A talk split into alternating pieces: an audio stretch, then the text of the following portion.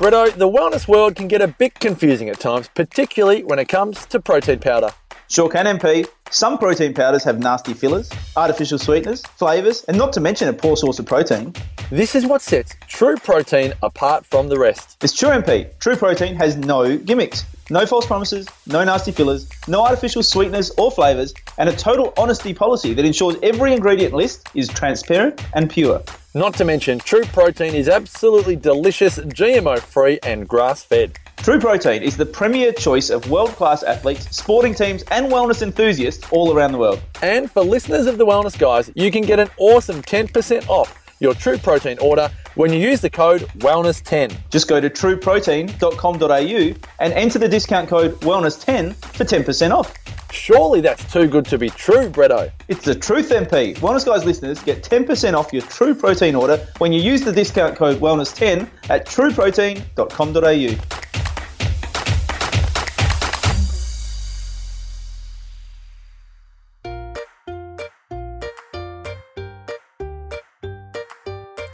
Welcome to the Wellness Guys Show with wellness experts Dr. Damian Kristof and Dr. Brett Hill. Hey, Bretto, this episode's brought to you by Forage. Forage. Love my forage cereal, Damo. My forage paleo with uh, such a great way to start the day. I make my little homemade almond meal, uh, almond milk, I should say. I put some uh, strawberries on it. It's beautiful. Yum, yum, yum, yum. Yeah, I love Forage. Um, I created it with your health in mind, and obviously I created paleo because you told me to. And uh, so thank you so much for that. But this episode is brought to you by Forage. It's a great tasting, incredibly healthy, no added nasty muesli range that uh, I created to help you stay well. So if you want to see more about it, go to www.foragecereal.com.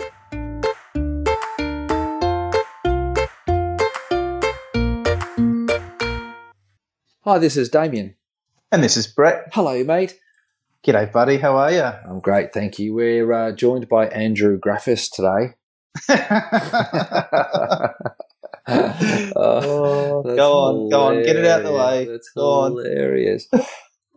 Haley, our producer, um, sent Brett and I a message. Um, would you, you know, would you like to do an interview on Andrew Graffis? And, um, and Andrew Graffis is a herb that, uh, as natural medicine uh, practitioners, we get access to and we use to help people stimulate the immune system by raising natural killer cells um, in particular macrophages, and this is really good for mopping up debris, um, so inflammation bits and pieces, and viruses and bacteria and all that sort of stuff. And and Brett asked who is Andrew Graffis, and I thought it was hilarious, and I was in tears laughing. And I thought I thought I'd just drop it Posted in. it the all over social media. You know, fine. It's fine.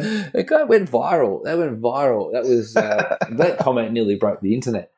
But uh, hilarious, Brett. We're joined today by Pam Stone, uh, and she's from Blackmores, and we've been doing some great work with Blackmores. They've been able to provide some really good interviews for us, and um, and I think it's really good for all of our listeners to to hear these interviews. But Pam talks today about Andrew Graffis. We dive into a bit about the history of herbal medicine, how things have changed a little bit, um, and where we're headed, I suppose, with it.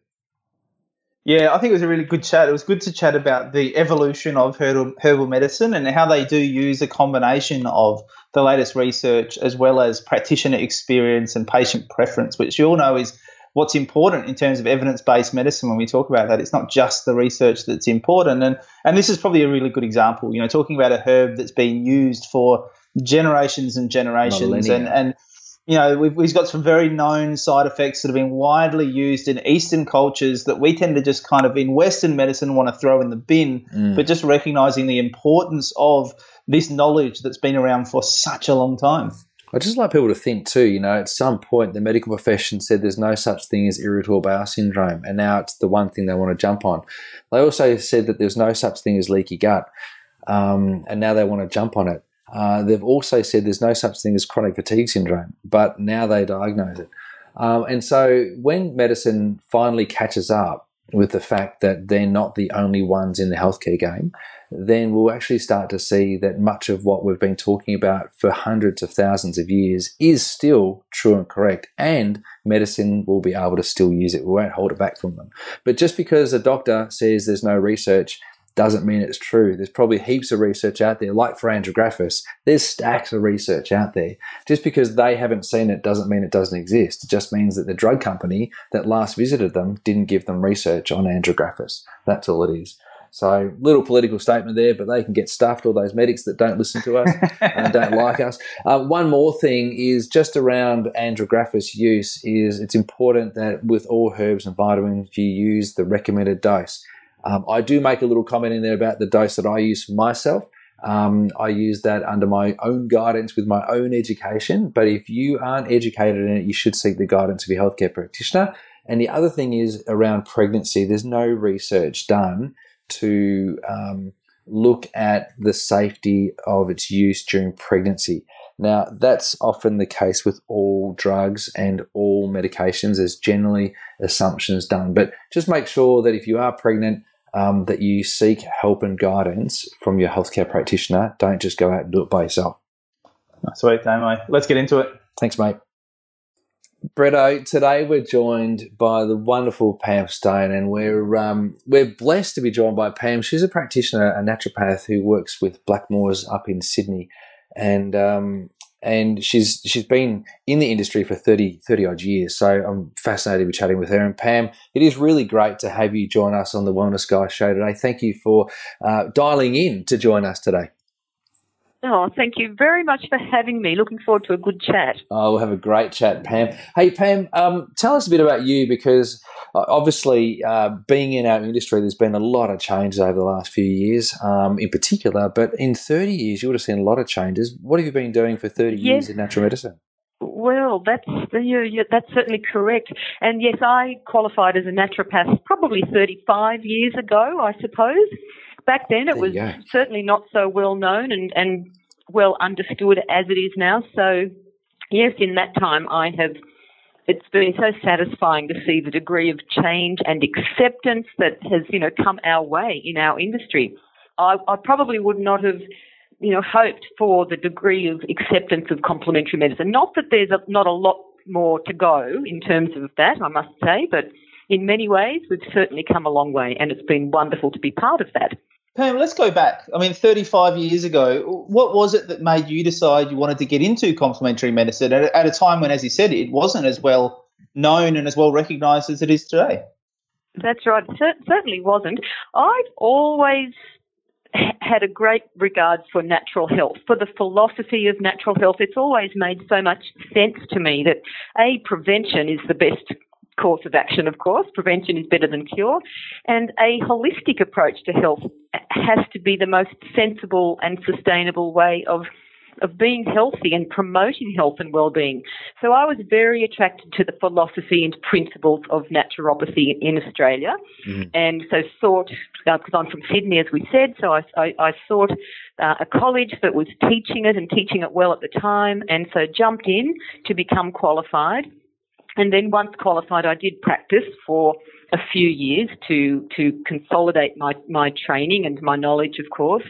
And then uh, because education was was very important to me, I just saw that the, the great need for education as a means of empowering people, as we say. But it, it's so true that people need education to mm. be empowered to make choices that can benefit their health and well-being and that's when I discovered Blackmores actually. And so I have been with Blackmores for 30 years. Wow, far uh, out. Because even back, yeah, yeah, even, even back then, Blackmores was the leading manufacturer um, and, and had the values that went right to the core of their of their being. I mean, it's all true what you what you hear about Blackmores that they have such core naturopathic values that motivate all decisions and all activity that the company you know, supports. So I very quickly found a home here at Blackmores and a platform which I could use to to really be what I hoped would be a useful voice in terms of education.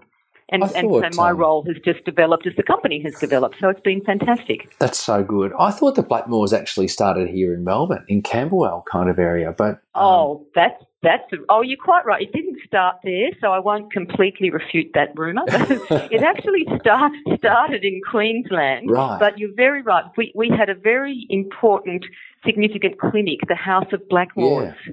which had a home at Kew for Mm. many years and was was really um, uh, quite, quite a, a good public home for Blackmores, a well recognised home for Blackmores down in Melbourne. Yeah. So that's probably what, what gave you that impression. Yes, it was. We, we loved that about um, the House of Blackmores in Melbourne. Yeah, I think it was because it was called the House of Blackmores that I thought it was the uh, the head office. Yeah, but uh, oh, there you right. go. Got that wrong. Happy to be proven Yeah. wrong. That's all good. There you go. Hey Pam, I'm a naturopath. You know that, and uh, and all our listeners know that I'm a naturopath and chiro, and I've I use herbs a lot. I use herbs though in in the sense that I understand that the impact of a herb is similar to that of a drug. Now, the reason why I say that is Mm. because herbs, even though they're natural, um, can be used inappropriately, and and it's also very important to understand that when you give a herb to somebody, you're not providing an ingredient that the body can build from. You're actually providing something that can instruct the body on how to behave. So, um, much the same way as which a drug would, although a drug is much more powerful and comes with significant side effect um, and more risks. So, um, can we just talk a little bit about herbal medicine in Australia, its safety, um, and the reason why it, you know herbs are a, a better first place to go in many cases? Mm, yeah, Damian, I, I like the way you say that in the sense that when we use herbs, we're we're helping to trigger the body's own self healing ability. You know, the bod- our, as we know, our bodies are programmed, thankfully, to, towards healing. If we provide the right building blocks, Totally. the right triggers and, and support system for that, and that is exactly where herbs come in because they are complex uh, compounds and they do have active ingredients, as you say, that certainly means we need to treat them seriously as medicines Mm. with actual physiological effects in, in the body. Uh, but often that's where the difference lies between herbs and drugs in terms of the complex nature of the herb. For It sure. works holistically. It supports the body's innate healing ability. Can we just hang on that word complex for a second, and then I'll let Brett talk because I've I've hogged it just for a second. But I just want to uh, remind people that when you look at the action of a herb, there's multiple ingredients in a herb. So it's, we're not just talking about the active constituent. So we might actually have a standardized um, extract of, say, St. John's wort with a certain level of hypericin, which is considered to be an active ingredient. Or we might have a extract of turmeric with an active amount or a standardized amount of curcumin. We might have, um, I don't know, echinacea with a standardized amount of uh, of, of the, I can't remember what the chemical is in echinacea, but yeah, chemicosides or the- something like that. there we go. So that can Yeah. be standardized, but it still contains so much more. It's not just, say, aspirin, which is the extracted active, active component of white willow or willow bark. Mm. We're actually Yes. we're still using a full range of chemicals that existed in the herb as well as the active constituent, as opposed to just a concentrated form of active constituent.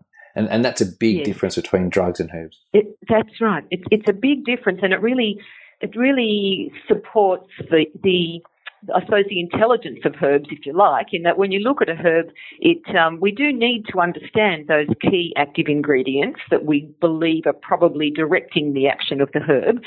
But used in isolation, those actives could could also come with even with unwanted side effects, as they sometimes do in, in synthetic versions of drugs. But the herb has the intelligence to support those active ingredients with other cofactors that balance out the action of the herb so that it's positive rather than having an irritating or a, a negative effect to the system. And that's very much why our preference is not to be tempted just to take that active ingredient and synthesize it or use it in isolation from the whole herb.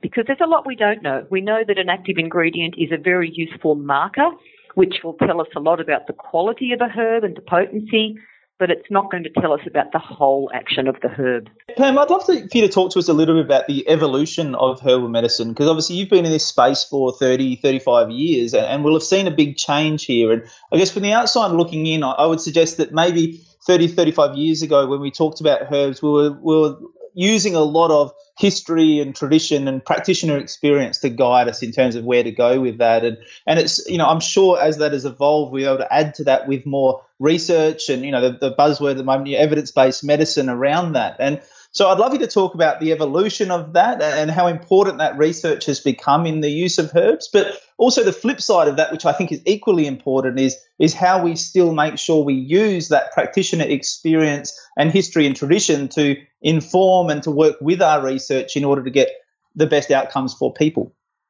Mm, yes, I'm. I'm very pleased to hear you um, discuss it with that perspective because I completely agree. And, and yes, 30 odd years ago, there was very little strong, good quality scientific evidence around to support a lot of the claims. There was some, but you know, not, not very much to support the claims, and so we did rely more on traditional use. And as you say as well, traditional use is a, is a significant source of evidence, and we still greatly respect that, of course, and are guided by that. Uh, but it's it's obviously so important that we can now look through the window of research and science to validate some of the uses and some of the claims that are drawn from traditional um, traditional use. And so, you know, we we still say today that we need more and more research, and there's not as much as we would like. Although, having said that, over 30 years there has been so much research now applied to the use of herbs, uh, and some very good standout bodies of evidence supporting herbs like, as you say, turmeric and St John's wort, and, and a whole host of other herbs as well, which which which we do need, and we, we need that for a lot of reasons. We we need it in order to be used in primary health care. Practitioners need to know that they are dealing with, with safe levels and effective levels of herbs. They need to know about any complex interactions they might have with prescribed medications. It's a whole different scenario now compared to how generally how it was, you know, 30 or so years ago. So it's been an exciting journey to get that the, the level of research that we have now and a really, really important journey. And it's one that Blackmores is really committed to as well. We, we just see such a responsibility in in supporting the research, you know, financially and in education in every which way, because that still is really the platform from which our industry will continue to grow. I agree with you there, Pam. I, I also find it fascinating when people say, "Oh, there's no evidence to prove that that works," but that's that's often a very narrow-minded and um, yeah. an ignorant thing to say. Uninformed. Yeah, yeah just uninformed, uninformed. That's right. Yeah, and and I look, our audience is very informed, which is great. Um, and I think the other thing to keep in mind is that herbs don't continue to change, so it's not like we need to continue to research them. Well, obviously we're mm. researching, mm. and there's research taking place, and there's more evidence mounting over time as we go. But it's not like we're coming out with a new herb every 12 months or a new um, version of Andrographis, for for example. Andrographis has been around for you know hundreds of thousands, if not millions of years. So we don't need to keep on mm. having to reinvent it. We just go, okay, well, this is what the herb does. This is the research we've got, um, and we can continue continue to build on that. Um, there's not many drugs that have stood around. Uh, for that same length of time as a herb has, mm. and so they all need to be continually researched. You know, so um, mm, that just yeah. that should be providing uh, more safety for people, you know, around what we're doing. Tell us about this herb Andrographis, Pam. I um, I love Andrographis. Um, some people call it the king of bitters, um, yep. and I, would love to know um, what what's got us so excited about Andrographis at the moment. Obviously, um, we're coming out of winter, but there are places in the world that are going into winter that will be listening to this podcast. And why would mm. Andrographis be important? Yes, and look, I'm with you that I love Andrographis as well. it, it is one of my favourite herbs. Uh, King of Bitters does help to sum it up. And, the, and, and Andrographis is one of those herbs that has, as you say, has been around for a very long time and one of those herbs that we are more recently appreciating as we delve more into systems of medicine like Ayurveda and traditional Chinese medicine and discovering herbs that have been key to their systems of medicine for thousands of years and that we are now understanding more, understanding its application, appreciating its use and subjecting it to, to scientific research that is confirming what traditional use has known for a long time, I guess. So with Andrographis, it does have this very long history of use across India, China, throughout Southeast Asia, and it's still used in primary health care in, in these health systems. So that alone gives us a lot of respect for the herb and it has been now supported by a strong body of scientific evidence. So it really gives us a strong platform for recommending this herb and manufacturing this herb for use, you know, in, in our sort of health systems today. So, look, it's a very interesting herb. It, it, talking about its mode of action as well, and that's another area where science has been able to be very useful in, in breaking the herbs down and giving us some insight, at least, into why why they work, how they work the way they do, and this the main compounds, active compounds in andrographis is a group called the andrographolides, and they are very bitter constituents. And we, we think of andrographis as having three main targeted effects in the body, if you like. And that would be its immune support, so it's an immunostimulant, an immune support. It's anti-inflammatory across the body, and it's a, it's good for digestion. It also targets its, its effect in the digestive tract. So you're covering quite a few bases there, which helps to explain why it is such a significant herb and such an esteemed and highly regarded herb, both in traditional use and also increasingly in Western herbal medicine as well. So it's interesting you mentioned, Pam, that you know in the Eastern cultures that this gets used, I guess, more as a primary medical approach, where if, you know if you do go to your doctor, they'll integrate uh, these sort of herbal approaches with their, I guess, more Western medical approaches as well. Uh, are we seeing that happen now in Australia? Like, are doctors getting on board with andrographis and, and prescribing it and using it as well? Or is it still really in the realm of the naturopaths and, and the alternative medical practitioners as well? Oh, yes. I, I, I think at this point in time, it's, it hasn't been fully embraced to the extent it could be in mainstream primary health care again, due to lack of just education and appreciation of how it can be used. It's, it's part, like we talk about integrative medicine, where you use the best of every system of medicine. And of course, there are some times where you need that antibiotic or you need that prescribed other medication. Uh, but perhaps you also need something to boost the immune system so that you don't have to continually fall back onto antibiotics or whatever. And so this is where we really are trying to build the education base to doctors and pharmacists, other other healthcare providers, to understand the role that andrographis and herbs like that can really play in primary healthcare. So it needs further awareness to support that. I like that. There's a little term you used in there, Pam. Um, uh, boosts the immune system.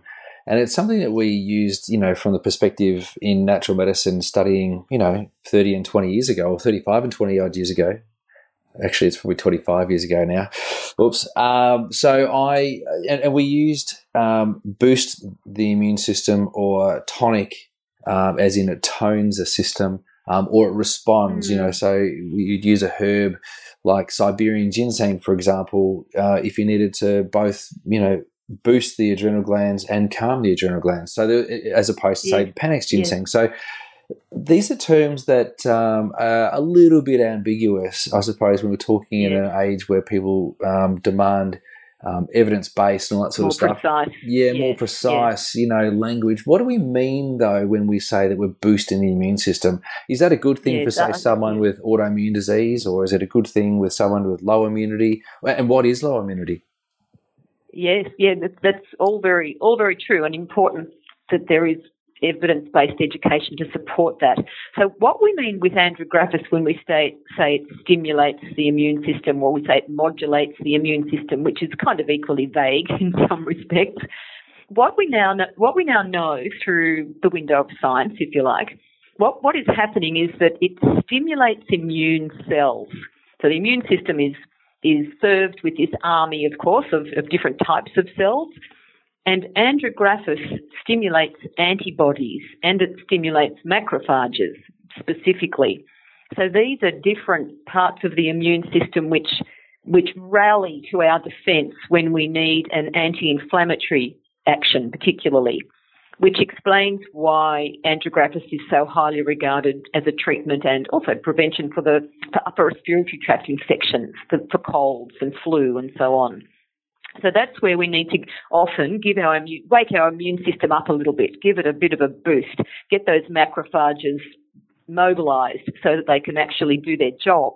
So it's helping our immune system, I guess, just in that to do its job better when there is a uh, a threat, such as a, a virus, um, that it should that the immune system is very well primed to respond to. So it's helping in that general priming. Uh, I mean, as an aside, if someone had an autoimmune illness, perhaps andrographis is not contraindicated in that in that regard. There's no specific sort of interactions or or cautions along those lines. Although in in, in any sort of um, serious illness, it, it's always worth getting a, the, the advice of a health professional before coming in with anything that's affecting the immune system in any way. But but it's not regarded as being an issue in that regard. Mm, nice. And that that kind of leads into my next question, Pam, which is if you know if people are listening to this interview thinking, "Hey, this this sounds great. This sounds like something that might be useful to me or beneficial to me." I mean, is andrographis something they can go and pick up off the shelves at the local chemist, you know, or is this something they need to go and see a practitioner for to to find out whether it's the right thing for them and what dose to take and all those sort of things? Yeah, how how readily available is it? Yeah, andrographis is very readily available, and and that does also speak to the sort of role it has in the body. I think in the sense that it's it's, it's good. Um, it, it, it, enhances our resistance, so it's very good to support the the action of the immune system in that regard. So it's enhancing resistance to the common cold, and these sort of sh- short acting, if you like, types of viral infections. Uh, although any viral infection, I would recommend andrographis because there's really no downside to that and it's supported by so many good human studies. So, as an immune support, as an anti inflammatory, as a digestive tonic, it can certainly be quite quite appropriately select, you know, self-selected off the shelf in a pharmacy or from a pharmacy or a health food store. There are certain doses which have been shown to be more effective in in, in the scientific research, and it is always better to look for good quality products that are likely to replicate the effective doses. I mean, generally, generally we the, the doses used in research have been thousand to two thousand milligrams of the dried leaf taken twice a day. Uh, so those sort of specific amounts are worth noting, I suppose, somewhere within that ballpark. But the main thing is to, to, to look for a standardised extract because these extracts are standardised to that andrographolide compound, and, and round about 30 milligrams of the of the standardised ingredients, if, if that's you know if anyone can sort of remember that, that will direct you to a good quality product that is going to have a therapeutic effect. And they do range. That, that's the tricky part of self selection, that any herb across different brands will vary in concentrations. So I always say, look, look for a good quality product. Obviously, Blackmores has a very good quality product, and you're going to get the right product. And so, I guess with any of these sort of products, I mean, even water, you know, has a bell curve in terms of safety. You know, mm. you can have too little, you can have too much, and so I guess, I guess if you are doing this yourself, then you need to be mindful that obviously at some level we need to be conscious of you know how much that dose is. I mean, how much are we talking with andrographis that we can safely take? Um, and, and is there a dose that you wouldn't recommend? That you know, what stage is, is too much of a good thing? Too much? Yes, look, good question. Uh, firstly, if you adhere to the dosage recommendations on the label, that's always the best thing to do. And if you feel that your symptoms are quite acute, like you have got the first sign, you've got a terrible flu or something like that, quite acute, you think, oh, maybe I need to increase the dose. With andrographis, you you probably can increase the dose quite safely, but if you're not really sure how to navigate that, it's good to get health professional advice just so you know you're getting the most effective benefit from the supplement. I mean, we have Blackmores has an advisory service that I usually put people to, which has pharmacists and naturopaths online to hear what your particular symptoms are, any other medications you're taking, and give you the most appropriate dose. So that's always the way to, to actually refine the dosage so that it's most effective. But with andrographis, again, it's, it's not noted through all the research that's been done and the traditional use, it's not noted to have any particular cautions or contraindications. Uh, and it hasn't probably been researched at really, you know, sort of four or five times the daily dose to see what the upper limit might be. But there again, nothing's come up in any of the research showing that it's likely to be one of those herbs which you should use with caution. But I mean, as you say, you need to use common sense with anything and generally go along the lines of the, the labeled doses. That's a great answer. That's uh, Brett likes to throw those little curly ones in there. I just want to remind Brett that when we were, you know, first looking at doing this interview, um, the comment that came through is, "Would you like to do an interview on Andrographis?" And Brett said, "Who is Andrographis? I don't know who he is." so it's uh, he's asked some very intelligent questions today, and he's done very very well, Brett. I. Thank you, mate. Yes. Pam, um, there is a lot of research, and uh, just you can quickly scan the internet for scholarly articles uh, on Andrographis, and there's hundreds and hundreds and hundreds of them, and there's been systematic uh, reviews um, where they've found large numbers of high quality evidence to uh, determine mm. the effectiveness of the herb as well as the safety of the herb. And there are some side effects reported, like constipation or a headache. Um, and so we're not talking like death or trips to the emergency mm. department. Mm. We're not talking about dangerous stuff. And, right. you know, I'm going to just lay it out here. When I use Andrographis myself, I take a multiple of the upper limit of um, mm. of the dose recommendation. Um, and I and I'm aware of how it makes me feel if I have too much of it. And it's important that people would recognise that um, I'm a practitioner, and so I go hard on it. And so I, I'm mm. also very aware that um, you know what can heal can harm. So um, don't go helpful leather yourself. Use it under the guidance of your healthcare practitioner if you're going to go beyond the uh, the label claim. Um, but of course, um, there's plenty of support for you if you're going to use that to help manage infection, viruses, and we're still getting lots of viruses at springtime, um, change of season, um, or even if you know you're looking to improve your digestion slightly, you could use it too. But Pam, there's so much about Andrographis that we've covered today, and I appreciate your knowledge, your wisdom, um, and the time that you've taken to share with, us on the Wellness Guys today. Thank you. Oh, thank you. It's been a great pleasure.